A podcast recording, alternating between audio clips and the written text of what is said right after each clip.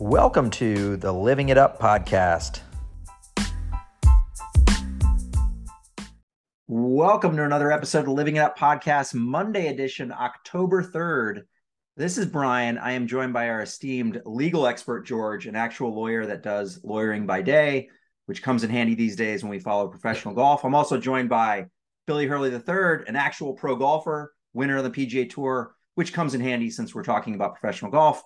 Uh, on this episode, we're going to take a quick look in and out of the action. You know, it's the fall. We're not watching a lot of golf right now. We're going to talk about the uh, the the shotgun start hit and giggle that was the uh, the the Dunhill over at St Andrews. Uh, we'll talk about the Sanderson Farms and the PGA Tour. Um, undoubtedly, the coolest tee markers and the coolest trophy on the PGA Tour. Some might say. And then, of course, we're going to talk about the ongoing saga that is the official world golf rankings and some of these comments that have come out uh, some speculation that's come out about coming together or never. Uh, we'll talk about that. But let's begin. And, and Billy, I'll, I'll turn it to you. We just had this event at Sanderson Farms. Uh, Mackenzie Hughes wins in a playoff over the uh, the septic tank, Sepp Straka. I didn't watch too much of it, but but my thoughts went to like where do events like this fit into the the ecosystem of the PGA Tour? We've got an upcoming season with a bunch of elevated events. Are these you know unelevated events like where do these fit in? And and what should we be thinking about you know this this part of the the golf calendar? It's a really good question and i think the answer is we really don't know right? We're still waiting on what the elevated events are you know the the, the three or four extra ones that are that are to come that haven't been named. And um, you know what the criteria field sizes are how does one get into those um, you know, so so you should think that probably winners will get into those elevated events. Um, so winning something like Sanderson Farms would get you into those events. Um, so I think that that's important, right? It's not certainly not lost on Mackenzie Hughes, you know, that that he wasn't at the President's Cup and now he's back in the winner's circle and headed to Maui and presumably getting an Augusta invite. Like that's the other, you know, question mark is like has Augusta has Augusta changed their eligibility criterion for the Masters? So, you know, there's always been what we joked about inside the ropes as a PGA and a PGB tour. And when you win, you kind of get into that PGA tour that is the, you know, that, that used to be the invitationals and the majors and, you know, some of the bigger events. Now we've like just told the public that there's a PGA and a PGM tour or something like that, you know, with these elevated events. So, where will Sanderson Farms be a year from now um, when the FedEx Cup playoffs is, is over and only 70 guys made the playoffs? And there's now this new kind of fall series to keep your card and, and revamp Q School that gives out PGA Tour cards. Like, where does that all fall? I, I nobody knows yet right? It's it's interesting that we've started a season of a sport that we actually don't know where it ends. Well, and I'd I'd like to know because you know the Sanderson was opposite the Dunhill. The Dunhill's kind of a big deal for the DP. It gets a lot of big names. I know it's it might not be like a crown jewel event kind of thing, but you know it's hosted on really cool events, and it, they got a lot of very big names over there. At what point with the strategic alliance between the PGA and the DP World Tour. Is the PGA going to say like we don't want any of your like that they may want to push schedule around to those events to make sure that they're not losing big name players to the DP World Tour. A lot of different things going on inside of that, right? It just became a Ryder Cup year, right? So guys have to play a certain amount in Europe to, to be eligible for the Ryder Cup. Um, so you, you, start looking at schedules like that, and, and you're right, George Dunhill's a, a great tournament. It's kind of the you know what in the U.S. we would consider the AT&T Pebble Beach Pro Am. That's that's their version, you know, on the DP World Tour, and so it gets a lot of great players who go over there and and, and, and play some great golf courses in in the Pro Am format. So. Um, and and and it's an so interesting much. thing that you tied on, like you know, eligibility for the Ryder Cup and guys playing. You know, what's interesting that came out of this is that Ryan Fox is the winner. Ryan Fox, many thought was was snubbed off the President's Cup list. I think by by all accounts, he's he's now jumped into I think like the top twenty five in the world, which would have put him, you know, basically fourth on the President's Cup team, uh, also, uh, went just by world rankings. Hand up, some of us also thought he was Australian. So um, not Australian, or New Zealand. Um, similar but very different. So hand up. My bad. Apologies to everyone. Apologies yes. to everyone. But but it's interesting to note that like both you know Ryan Fox and Mackenzie Hughes, two guys that were I, I would say less so chatter on Mackenzie Hughes. He was not in fine form, but you looked at a guy like Ryan Fox, and a lot of people argued like he should have been on that team. Perhaps he was a casualty of the fact that he's not a member of the PGA Tour, and they were just going you know very strictly to make this you know the PGA Tour US versus the PGA Tour in good standing members from the international community. Um, again, also interesting. Mackenzie Hughes wins the week after. Um, you know, you you you'd look at guys like that, and you would definitely say maybe maybe he's looking two years out and looking at Royal Montreal, and he wants to absolutely be on that team. But it is always interesting to think about. You mentioned the Ryder Cup eligibility. Are guys just thinking about these these team events differently? You you nailed it last week, Billy, talking about when you play for the U.S., you play for a flag. You've got your flag on your your shirt.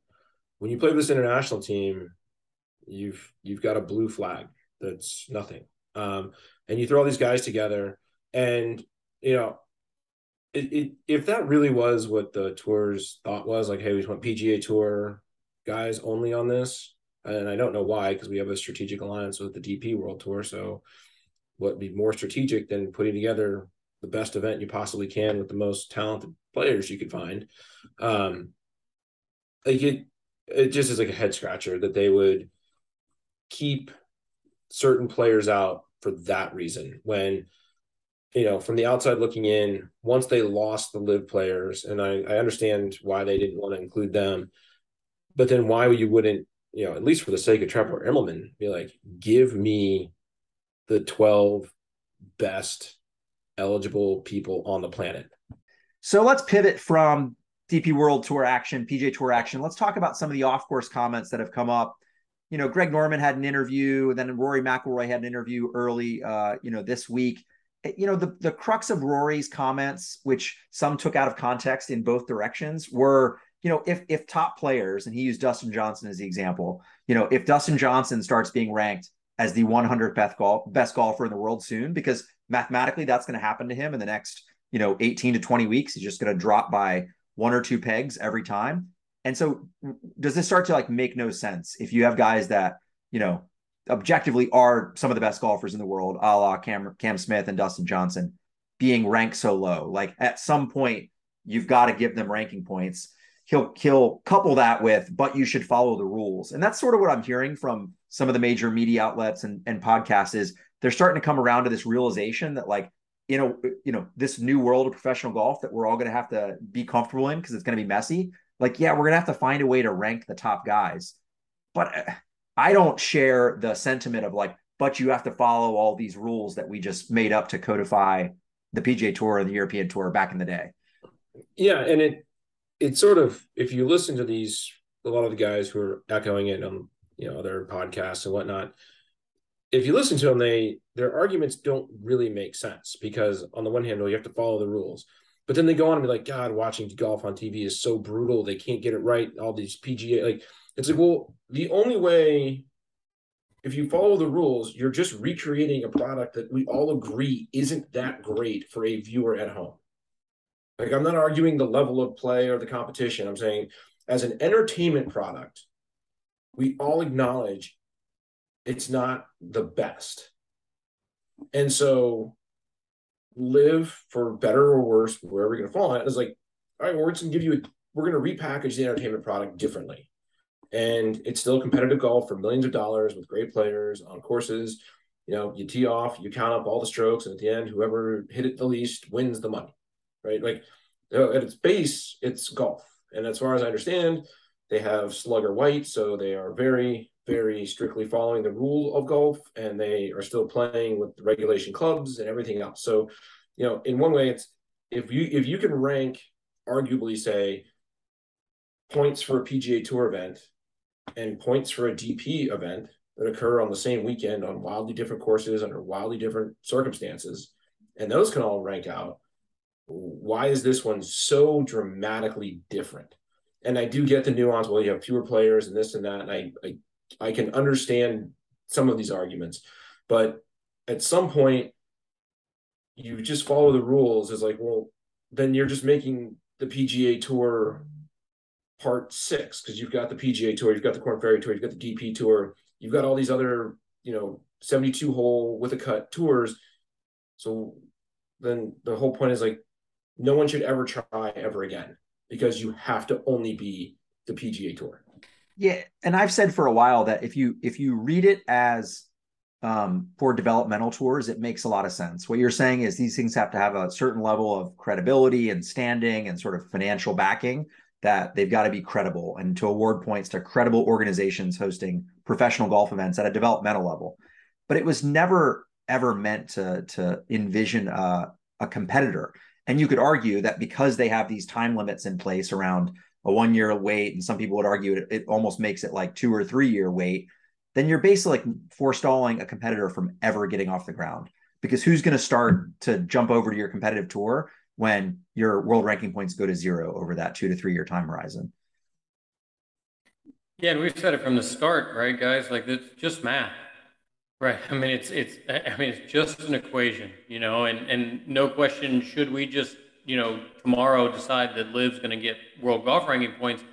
They're not going to get that many. Like I, I mean, like they've got some great players in the fields, but they don't have that many players, right? At only 48 players the total cumulative like kind of you know mass of points that those players bring week in and week out are not as many as 156 on the PGA Tour or 156 on the DP World Tour, even at you know lower rankings, right? Those that that sheer kind of law of large numbers is going to kind of beat out 48 from a number standpoint. And so what I think we're almost getting to is like LIV has to demand it, right? Demand the like credibility of like we're elite golfers playing golf under the rules, we should be ranked. But what they also like may have as as like in the back of their mind, but like, but we actually don't want the current OWGR math to apply to us. And so I, I would look at things like data golf or other people that are going to start standing up, you know, alternative ranking systems. They're probably going to want to hitch their wagon to that as a way to say, hey, mathematically, this shows with strokes gained and score differential to your competitors how these guys rank when they when they all tee it up together. Yeah no there's it's a completely i've come around for the exact reason that billy just laid out. Like it's a damned if you do damned if you don't right? Like they're because if they get the points they're going to be diminished um and and frankly i don't know if you can really blame the OWGR for it I think it's one of those things that would just take time to sort through to figure out like what is the right calculus? How do you balance it and equate for what you're getting? And you know, one thing that I think the the LIV guys are correct in their ask in their letter is like, hey, we need this to be retroactive because just merely through the passage of time, they've been penalized.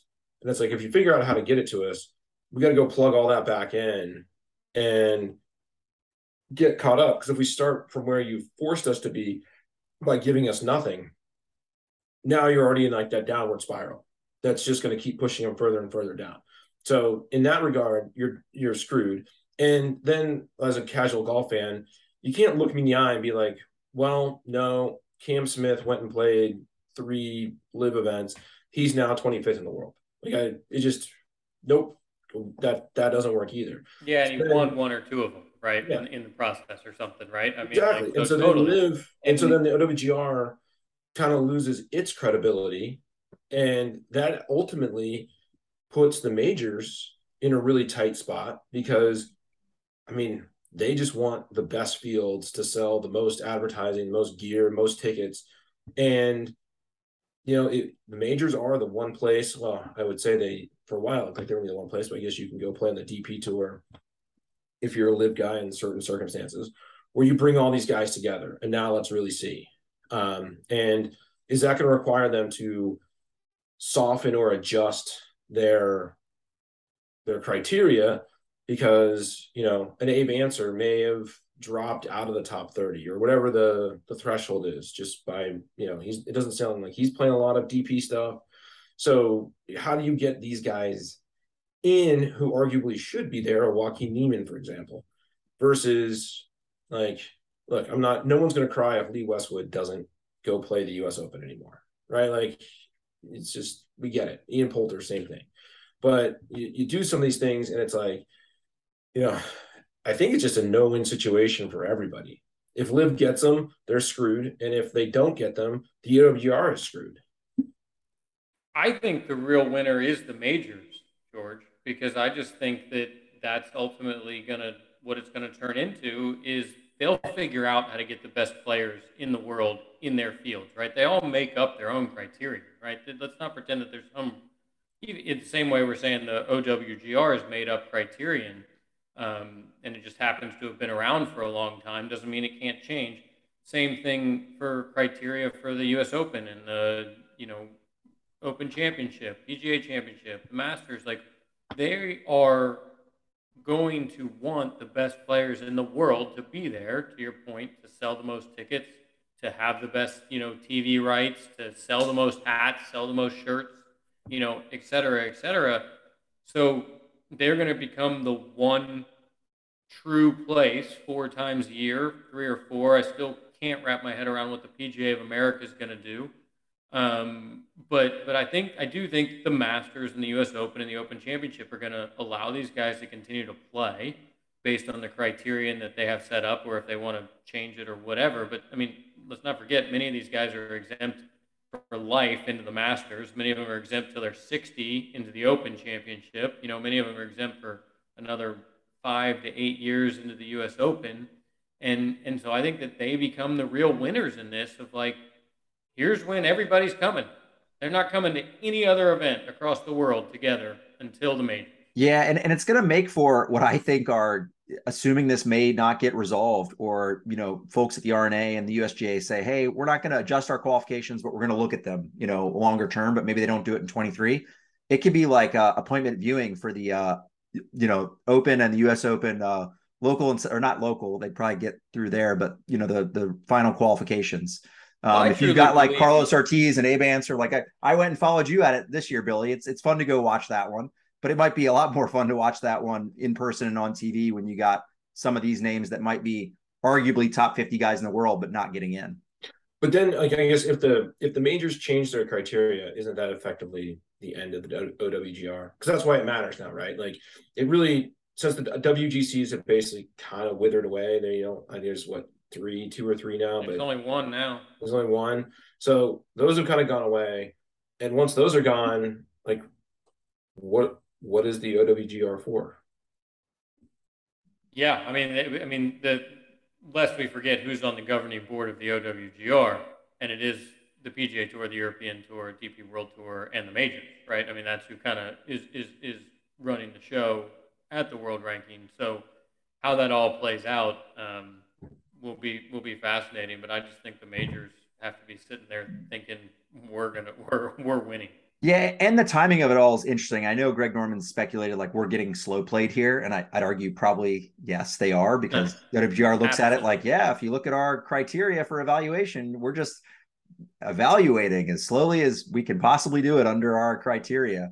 But we can actually let's let's pivot because there was a bunch of other news with regard to uh, lawsuits. I mentioned at the top great to have a legal expert who actually does lawyering by day uh, because it seems like every day is a new lawsuit, a dropping of a lawsuit, a change to a lawsuit.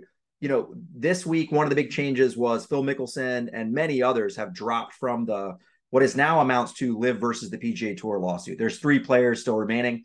I'd imagine they may drop out and just make this LIV versus the PGA Tour antitrust lawsuit. Um, I, am curious, George, like what do you read into this now that LIV has latched on, players are just dropping like flies? So I, I think there's a couple things. One, um, you know, with the tour championship, the season ends, they re-up to be on the tour. Um, and they just didn't re-up. So I think a lot of their claims might just evaporate by just an operation of them not being back on the PGA tour. Um, there's, I also think, candidly, so if you look at a lot of the guys who are out, they are people who would most likely get the magic envelope in December. And I I have to assume that agents and whatnot, you know, are constantly talking to people behind the scenes, and they are probably getting word that Augusta would not take kindly to people actively suing, you know, I guess you'd call the PGA Tour maybe their business partner. I know there's a a very strange piece between the two of them, um, but I I just have to believe that they're getting word of we are not going to want you here if this is ongoing and the press is going to be able to talk about this ongoing lawsuit. You know, if you're doing LIV and you just do your LIV thing, you do your LIV thing. Um, I think they can probably agree and make peace with that part. But if you're in this active sort of attack of the PGA Tour, which by being the plaintiff and doing that, that's what they arguably are. I think that puts they just look at that like we don't want the sideshow that comes with it, and I I have to have a hunch that that's got to be a decent amount of it. And speaking of sideshows, there was yet another uh, legal uh, drama that played out. Uh, Patrick Reed apparently dropped, but then very quickly refiled or redomiciled his uh, his lawsuit to Florida, perhaps searching for a more sympathetic judge. But uh, uh, also, he added you know Shane Bacon and and Eamon Lynch and a few other folks from golf golf uh, golf channel and golf publications. I, I have a couple thoughts. One, I think this is crazy. We've said from the beginning this whole thing sounds crazy because they're basically saying you know people within the media can't express opinions, which is ludicrous and has been protected. You know, as like you know an, an anchor of the U.S. media landscape. Like they can have opinions and not be not be sued for them certainly also when those opinions have like video evidence of said infractions that makes it really really hard for a judge to think about this one uh, sympathetically. But but i've had a thought like maybe it's almost like trying to place a gag on these guys like because you're named as as you know in this lawsuit does that make these guys quieter? Does it make them you know stop talking bad about you? And the other part is like if this ever sees trial and george you could throw water on this like is it a way to get discovery and maybe something useful turns up in discovery or depositions this episode is sponsored by the Fit for Golf app, the all in one guide to better golf, fitness, and health. I've been using the Fit for Golf app for many months. You know, it's improved my overall strength, flexibility, and my ability to prepare the right way before I play. In fact, I find that if I'm coming in hot for a tee time, I don't just bang balls, you know, for 10 minutes like I used to. Instead, I have a set of band and club aided dynamic stretches that I do, and then I just hit a handful of balls and putts and I'm ready to rock. In the Fit for Golf app, you'll find a ton of workouts and programs from speed training to off season and in season workouts, warm up routines, and much, much more. And Living It Up listeners, we have a special deal for you. Use the code Living It Up, all one word, in checkout and you'll get 20% off an annual membership. We thank Fit for Golf for their sponsorship, and I thank Fit for Golf for the improvements I'm seeing in my own game. The U.S. libel law, when you're dealing with public figures, is so sided towards the media. I mean, you basically have to find like true malice and intent and like a reckless disregard, and it has to be untruthful. So like it's a it's an impossible mountain to climb. And there's no discovery he's going to get. In fact, the discovery is going to be very bad against him because they actually be like, okay, prove that we cost you all this stuff. Like prove to us you had all these great deals that got evaporated because Brandel was mean to you. All these things. Like at, at this point, this lawsuit is not even worth the the airtime we're giving it. But I mean, I honestly am starting to feel bad for Patrick Reed because he is just getting horrible, horrible, horrible advice. And in fact, like candidly, the boys that live should be pulling him aside and be like, shut this down. Like this is literally a sideshow, like mockery. Shut it down. Yeah, it'll be interesting to see if they do uh, get him to because it, it, does very much seem like the Reed family and not anything to do with with LIV is is is behind it. So it'll be interesting to see if they can uh, twist his arm enough to maybe pull this one out of the courts, or maybe a judge just strikes it down, you know, with a pen and makes it all go away. The the one that was interesting, the PGA Tour not just responds to the antitrust lawsuit from the players and now essentially LIV versus the PGA Tour, but they've now countersued for essentially interference, which a lot of people have you know, kind of looked at with an eyebrow and been like interfering on what contracts? These are not employees of the PGA Tour. How are they interfering with your contracts if they're just uh, independent contractors? What what say you, George, about this countersuit? This is weird, and again, like I I have to assume they have teams of lawyers that have looked at all the issues, but I find it kind of weird that they're going to say that they had these, you know, contracts with these players that got interfered with because they are independent contractors. And so obviously like they if a better offer comes their way, they are able to go take that better offer. Um, and that's not arguing like you should be able to play both tours or do whatever, but um, it just seems weird that the, the tour wants to go down this route. And I mean, strategically, when you do this kind of stuff, you're always just trying to introduce risk into your opponent's consideration. And so maybe the tour's thought here was like, well, this at least introduces some risk of of a monetary loss to LIV And and are interestingly enough, and um, I don't want to overgeneralize, but I have found that having represented people from all over the world, there are certain cultures that are very adverse to litigation, particularly being like a defendant or even considered being sued. And I, have never had like a Saudi client. I've had some other Middle Eastern clients. And I am curious, just from a perceptive view somewhere else, that like now being named as a defendant, if if there is something that's going to be like, we never signed up for this. Like we are not defendants. And if if there's something there, because I I've seen it in other Middle Eastern cultures and like sort of subcontinental cultures where that's as soon as that happens, the like everyone's like, well, we gotta we gotta stop. Um, so I'm I'm very curious if there's some other things at play. So George, I'm curious, you know, because there's not an employee contract that I have with the PGA Tour, but I do sign a membership agreement each year that agrees to abide by the member regulations, right? Which is basically why these LIV players have been um, you know, suspended last season and subsequently not offered to re-up their membership, and why some of them resigned and you know don't hold their membership on tour.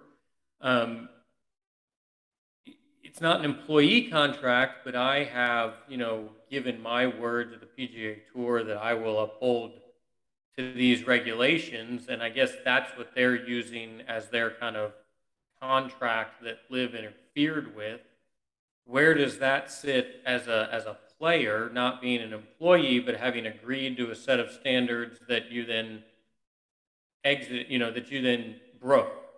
So the the short answer is basically your suspension, right? Like they they've been suspended. Um, I don't know if there's any penalties in there, like liquidated damage provisions if you breach your agreement because you've caused damage to the tour or anything else. I don't know how the tour proves the damage in this case of you know i mean i guess it's like well, we you we lost cam smith and we we spent a lot of money producing you know highlight reels for the 2023 players championship to show cam in 2022 and I, I i don't know necessarily how they go and articulate a damage. It's a very weird case to me because i've always thought one of the kind of landmines in all of this was that somehow people would look at the tour and be like, you know, these players really look a lot like employees. We know how you set up the winning and the structures, but the way you control them and what they can and can't do, and you know, they're on weeks and off weeks, and even though there are a minimum events, but they can't go play any anything else unless you let them go play it. I've always thought there was like this weird potential that when this is all the dust settled, if things really got crazy, that someone come back and like, no, the players aren't independent contractors at all; they're employees, and you know, which kind of comes up to one of the things with the new guaranteed minimum income that was just released. Like they they're toeing the line. Now I, I again like I'll go back and say they have a huge legal budget. They probably retained very, very smart lawyers to look at all of the angles and all the issues to make sure they don't step over those lines. But I mean, I mean, they are certainly toeing right on up to them. Yeah, I think it's interesting. You you bring up Cam Smith. I mean, like he can't even be a part of that complaint in, in a sense from the PGA Tour against LIV because he basically played a season and then said, you know what, I'm not going to play the next one. I'm going to play somewhere else. Right? That's some of this nuance that happened in the season break. I, I find like, I mean, the tour can be mad, but they don't really have any rights or any or any or any you know recourse in that because you know they just said, well, I'm not going to play the next season. I mean, Cam Smith could decide to just not play golf anymore. He's got enough money. you know, at this point. Like he could just say, I'm I'm done playing golf. I'm not going to play for anybody. Yeah, sure, I got a 10 year exemption to do X, Y, or Z, or a five year exemption over here, but I'm not going to use it. I'm going to go fishing. And you can't get mad at him for that. You can't. You don't have any recourse against him for not showing up in Ponte Vedra on his own free will to, you know, defend the Players Championship. And obviously, they're not going to let him come back now. Somehow, see how that like criterion gets like you know he's not a member so he can't play but they have members in the top 50 and the non-members that are in the top 50 in the world that they invite. So uh, to me, that's all gets kind of dicey as to who they're going to invite and who they're not. But it's just the, the, the season break makes some of this not make any sense to me.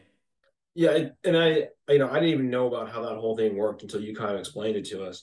And, and I mean, he is that weird thing because he did wait for that discrete window to do it.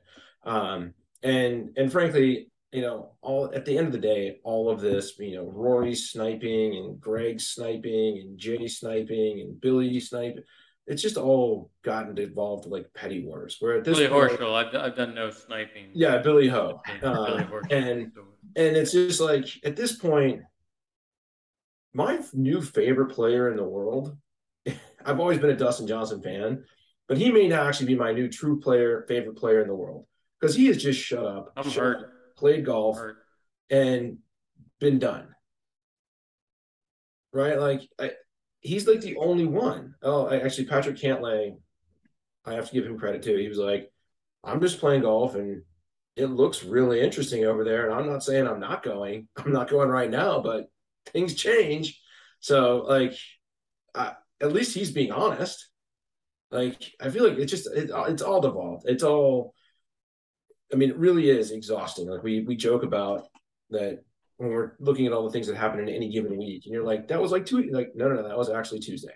Like it just feels like something crazy happens every day now that you just can't make. I mean, for God's sakes, the Dunhill had to go to a shotgun start. I mean, you cannot make up the wild things that are just like happening in sleepy golf. And I joked with someone on Twitter that when all these things are happening, I'm like, and and only if we knew that it was the Netflix executive producers pulling all these strings just to generate the most exciting golf documentary you never knew you wanted and it's just going to become like this amazing piece of storytelling that in the end if done right could like bring a lot of eyeballs to golf both for the PGA Tour and for LIV I think one thing just to pivot away to some other groundbreaking news there's been some changes to the season ending event down at uh down at Doral They've outlined how there's going to be like the match play bracket and get down to an 18 uh, 18 hole stroke play for for all the marbles for for for a bunch of money down there. Um, you know that may signal more about the also like media rights that are still if you if you trust LIV and Greg Norman he'll say still progressing well and still negotiating. Uh, many have rumored that this is actually not going well that they're not able to sell to to Amazon or Apple or or kind of traditional streaming or, or media partners, and maybe they're just going to do like a TV buy. They're just going to do like infomercial. I'm going to buy time. I'm basically going to make this a commercial free broadcast, but you know, people that are on cable might stumble across us and and like the broadcast. Uh, some of these rumors have been disputed, but it, it begs the question of like, what is the the business model, if you will, that they're marching toward? And we've talked about it being a startup. Perhaps you are just like burning through cash for some number of years, but it does beg the question of like, where are we going with the TV media product? And is what we're hearing now like a good start or a terrible start? I I kind of personally think kind of had time to chew on it and go back and forth. The thing that we is bands we tend to dislike with the tour is all the commercials and the breaks in action and because that's how you got to pay for it right? Like the tour sells to cbs and cbs has got to make its money back on buying you know x events for a year. If and the one thing we've talked about with LIV that we really like is it's just wall to wall golf for a five hour window. You zip through you find what you want I I kind of think the only way that they can maintain the integrity, if that's the word we're going to use for how it's been produced, and if that's what they want to do with it, is they have to do it this way. They actually have to buy the time, sell the ads on their own, and then they're going to be in in game ads somehow. Whether I don't even know how you do it, like how they do ads for soccer matches or whatever else. Because if you if you just go to a traditional TV model, well, we really just went back to PGA Tour golf. I mean, you got the shotgun, you got all this stuff going on, but you really just went back to the tour because that's all TV knows how to do, right? They know. And to... I think if LIV's proven one thing, they're going to do everything they can to do anti what the PGA Tour has always done, right? So, oh, if the PGA Tour has always done it that way, we're going to find a new way to do it over here differently. So, yeah, it will be interesting to see kind of how they shake out in the TV world and in in that space and and, and what what comes of it. No, and, and your point is well taken, George. I think you know one thing I've I've said and i will stand by is like I believe even if they get this media deal, we, we've talked about maybe they lucked into it, but they should still maintain like streaming access on YouTube and their own platforms or Facebook Live or what have you. And, and I agree, like that is one a better I think customer experience, fan experience to watch it on demand, etc. You know, I, I think about it, it, was many weeks ago. I forget which event. I'm like fumbling through like the NBC Sports app and scanning QR codes and doing all this stuff. People would probably do the same thing for Fox Sports One, which is the rumored media buy partner. And so I, I don't know that it's actually getting a ton of eyeballs. A lot of people just assume like you need a media deal because you need a media deal, and that's what you need. You need a media deal. Like, yeah, they might need a place on cable where people can go watch this for people that just want to watch on cable, but they actually just might need their own app and their own distribution through streaming platforms. And and you can kind of buy distribution with that as well. I, I, know how the prime video is distributed and there's there's a bit of just put it in the catalog that you can do there as well. Yeah but i think if, if you go to a tv like if you do a traditional tv thing where fox is going to buy it fox wants to buy it knowing it's not competing against you for eyeballs because it's going to go sell those ads if it bought it from you.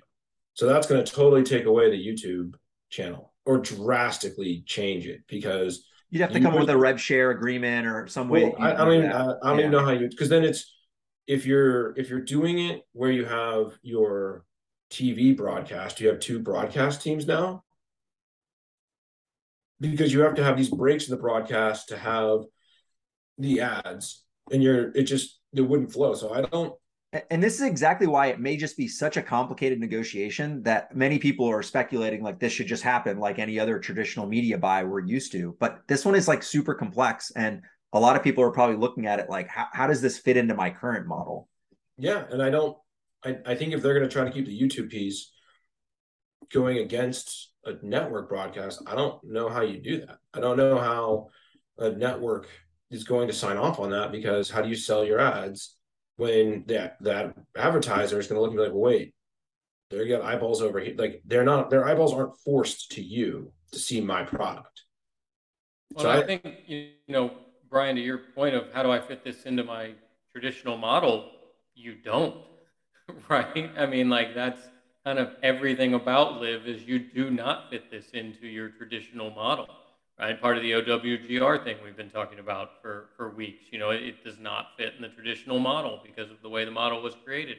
It doesn't fit in the traditional broadcast rights model because of the way the model was created. So you're, I mean, I think you could be spot on there. The negotiations just that much more complex because you got to create new models. So we could probably talk about this one for for days. We'll try to fit this into a tighter listening experience for our podcast listeners. Another person that does not fit the traditional model made some waves this week. Bryson DeChambeau participated for the second straight year in the professional long drive championships. I believe I could have this wrong. He made the final eight last year. And there was a bit, uh, it was like sub 100,000 live viewers, but there was a bit of buzz across golf Twitter and across people watching this on, on YouTube, ironically, uh, last year when Bryson was making a run.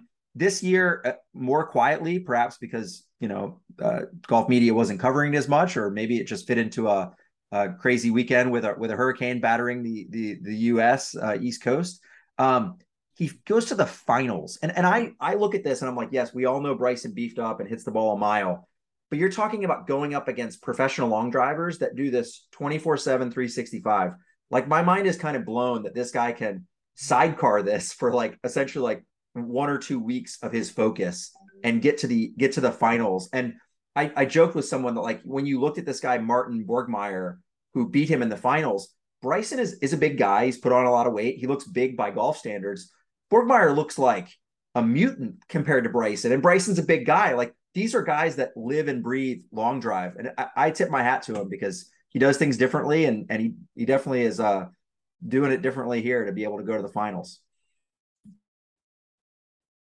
No question. It's really, you know, to be able to play kind of golf at that level and and then compete in the world long drive at that level. You know, the the two or three players who have tried to take the world long drive and then become a, you know, competitive golfer on the national stage have, have not been able to do it, you know, in any way, shape, or form. Even just trying to hit four irons off all the tees because they can hit that 290 or whatever. Um, you know, they have not had much success between Zubiak and Sadlowski and you know some of the other guys who have tried to play a couple of events, Kyle Berkshire. Um, so it's definitely impressive. I think that he's able to kind of you know kind of play a different sport, right? I mean, it's the same club, you know, stick on the end of your hands, hitting the same the same little sphere, but it but it's a little bit of a different sport. Yeah, I mean, hats off to him. And if, if, nothing else, to his credit, he's like, "Hey, I, am going to do this. This is going to be my thing. And I want to do it on the side." And you know, I mean, it, for as much as, and I'm not the biggest Bryson fan in the world, you know, you do have to give a lot of respect to what he's done his entire career. He's gonna he was the single length club guy forever, and he was doing it his way, and he's always had this, you know, very unique approach to it and for the most part, he's found success each step of the way. And when he, you know, rebuilt his body to be this gigantic thing, you know, I was like, well, let's see how this goes. And he went out and won the U.S. Open, um, and you know, he won Bay Hill by basically almost driving a par five. For God's sakes, like the guy has gone and done some weird things or whatever, but he seems to kind of, I guess, know what he's doing. Now, I certainly will say with his current bulking up of his body way beyond what appears to be a natural size for him. Be very curious how long he can go without really having injuries start to creep in and change how this is going to go. He didn't even have a surgery this year. I believe it was like hand or wrist type situation. Yeah. So that's and I forget if that was in any way golf related or he said it was, like it was not golf related. He yeah. said it, it was not related to golf or his training, but I, I, I don't know. It didn't. I mean, it just seems like it. You know, some of these little muscles break down going that fast, right? Was like it was it jet ski related? Like that. Was it was it by chance jet ski related? Was he lifting a jet ski? Was it one of those ninety days recovery? 180 on the jet ski, but no, okay. I don't think it was a. It was Maybe fixing a dirt bike bike's only 90 days. Yeah, yeah, that must be it but, it does uh it does to me like maybe beg the question we can and we can kind of pivot toward you know what's coming up here for LIV. uh LIV golf is heading to stonehill golf club just outside of uh, bangkok uh coming up here the 7th through the 9th of october. Um stonehill new course. I don't think anyone knows much about it at all. Uh it, it's a it's 11 hours ahead of uh the eastern time. Uh shotgun start at 10:15, so you're thinking you know or not thinking it's going to be at 11:15 on the east coast 8:15 on the west coast I will not be watching it live. I've speculated. Uh, hat tip to the guys at the Capital Golf Club that I was chatting with here on WhatsApp about, you know, uh, over under on YouTube views. Is it going to be over a thousand? And and I posited like, hey, maybe it's going to be pretty high because you're going to have the Aussies in in the right time zone. You're going to have, you know, the folks that play on the Asian tour and you know are Thai golfers or what have you. They're going to see golf live in, in in their own time zone. There may be you know, for all we know, tens of thousands, maybe hundreds of thousands of folks that want to watch that live and are really excited that they've got some of the top players in the world on their own soil. Uh, it remains to be seen. It's in the U.S. obviously competing against against football and in a terrible time zone. So I imagine the U.S. numbers are going to stink, but but we'll see. Yeah, and isn't there like a some press on like some Thai kid who's in this event playing? So there's some buzz going on. It, yeah, the, the guy and, and his name escapes me right now. I had shared it earlier. Well, be um, honest, um, you just don't want to pronounce it. I, I don't want to pronounce it. I think it's it's not come up my, but it's the other the other one. Uh, uh, I'll, I'll find it. Uh, all, all apologies to the guy whose name I can't pronounce right now. He was uh, I'll find his name. He was one of the youngest winners, I think, ever on the Asian on any professional tour. Won an Asian event, I believe, at age like 15 or 16. And I think someone just eclipsed that this year uh, as the youngest winner. Uh, but yeah, Thai golfer that plays with LIV and is going to play the event. So again, there there could be some local excitement. We'll see if that translates to uh, you know YouTube numbers. I think it's really going to be an interesting data point for LIV. We you know said it from the beginning. Golf's a global game that we don't give enough credit to here in the United States, and how much you know viewership does exist, you know, in Asia and in Australia, and so what those numbers look like, being to your point, Brian, in the right time zone window, is going to be interesting. Yeah, and don't forget it's on YouTube, so you know you can wake up and have coffee golf and just watch it when you're ready. I'll be watching it, George, while while you know recovering after my championship uh, victory at the club championship this weekend. Uh, perhaps perhaps you can caddy for me. No, we'll we'll see how that turns out. I'm uh, I'm not prognosticating anything myself. Not Bill, Billy saw me play. He he probably would not uh, speculate that I'd be I'd be winning. Know nothing about the quality of players there at the uh, Army Navy Country Club. But speaking of Army Navy, I'm going to head up to West Point this week and watch the Army Navy N Star match. Um, go Navy, beat Army. Billy, how many of those N stars did you win during your four years? I, I won. I, I feel like it was the same number you won during your four years. If and if I recall, like it's it, you can only win one a year. Is that right? That's true. Yeah, you can win one a year, and and I won four, and I think you won four. For those of you scoring at home, that's the most you can do. Yeah, I I uh, I applaud you. There's not many things I like about West Point, but one thing I love is is winning the N Star match up there. So you're gonna have to cheer our guys on to victory. With that, I will bid you guys a happy Monday night. Godspeed. See ya.